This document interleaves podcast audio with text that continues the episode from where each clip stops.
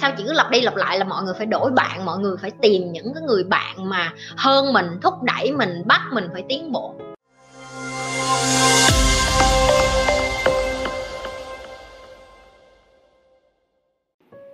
Làm sao để nhanh giàu được chị ơi? Trời đi cướp ngân hàng đi em.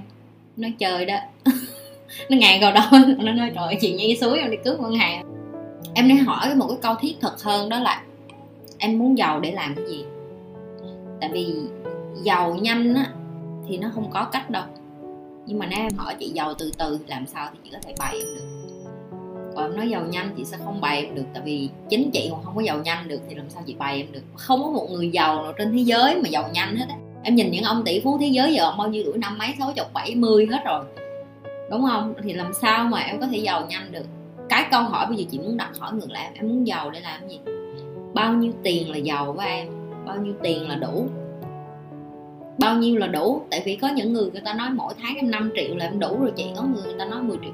Chị nói ở đây giàu không phải là một lố tiền trong ngân hàng một lúc nha. Cái chị đang muốn nói là em giàu của em có nghĩa là mỗi tháng em cần bao nhiêu để em đủ sinh hoạt cho em, đủ lo cho gia đình, đủ ăn uống. Đừng có bây giờ đang làm lương tháng 2 triệu mà bùng phát nói, chị nhi, em muốn làm lương tháng trăm triệu không có đâu, em cái gì nó cũng phải lên từng bậc cầu thang hết á lúc chị qua cũng vậy à, chị đi làm từ mấy trăm đô lên ngàn đô rồi lên hai ngàn đô rồi lên ba ngàn đô rồi lên năm ngàn đô rồi lên mười ngàn đô.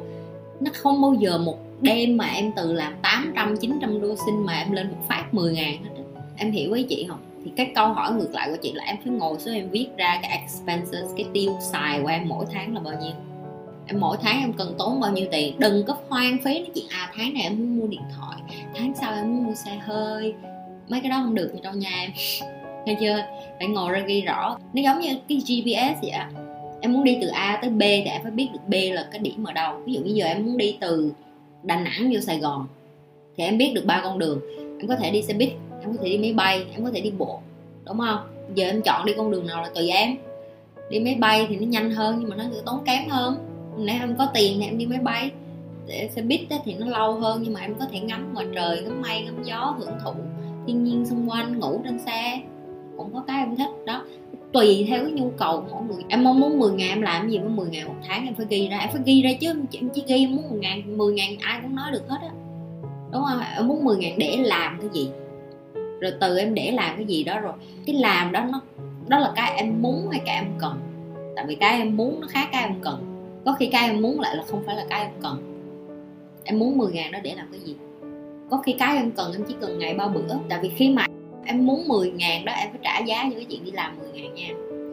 Người đi làm 10 ngàn em không có thời gian để mà yêu đương, đừng có nói, chị, em muốn làm 10 ngàn nhưng mà em cũng muốn có bạn gái nè, em cũng muốn có con, em cũng muốn có nhà, em cũng muốn có thời gian đi du lịch. No no no no. Ai cũng phải trả giá hết. Chị cũng vậy, chị cũng phải trả giá.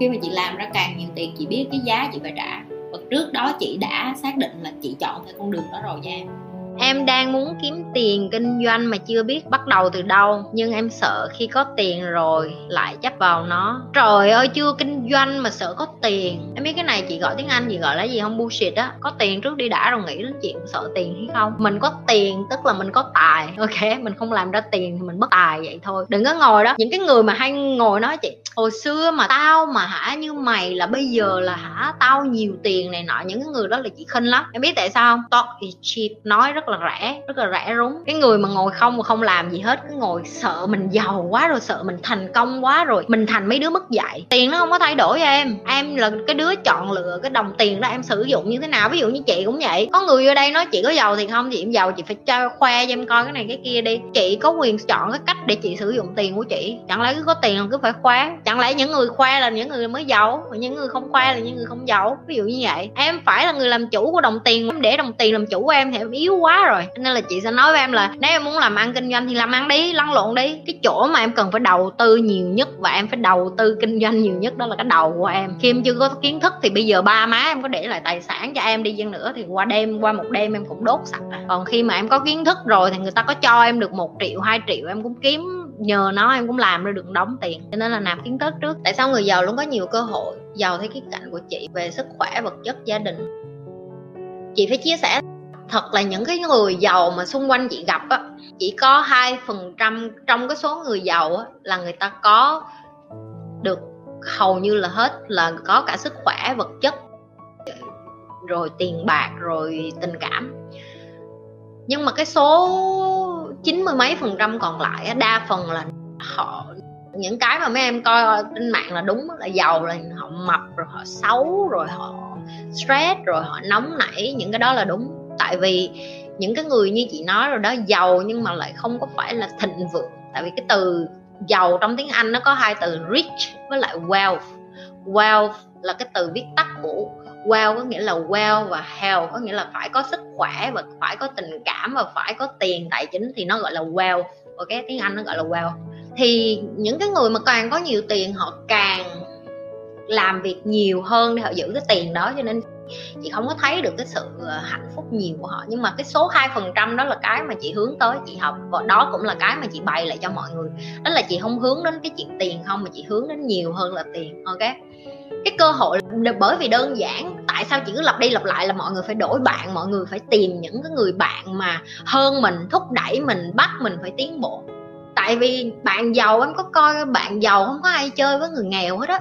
Em có công nhận không? Không phải họ coi thường người nghèo, nhưng mà ví dụ như giờ chị ngồi xuống cái bàn, chị muốn bàn một cái điêu bây giờ chị không thể nào mà kéo một cái đứa 5 tuổi lại ngồi nói chuyện chị về cái điêu được, tại vì nó còn không hiểu chị đang nói cái gì. Thì tương tự như vậy, cuộc sống của em, nếu em với bạn mà cùng một cái suy nghĩ như em em sẽ không nào vượt ra khỏi được cái ngưỡng cửa của em. Và người giàu cũng vậy, họ cần một người bạn ngồi xuống hiểu được mày đang nói về vàng mày đang nói về tiền mày đang nói về bất động sản mày nói về chứng khoán mày nói về kinh doanh mày nói về đầu tư. Chí ít cái người mà em ngồi nói chuyện phải hiểu em đang nói cái gì. Và đó là lý do tại sao họ bạn bè với nhau họ chơi chung với nhau họ làm ăn chung với nhau họ phát triển với nhau và họ khá lên với nhau.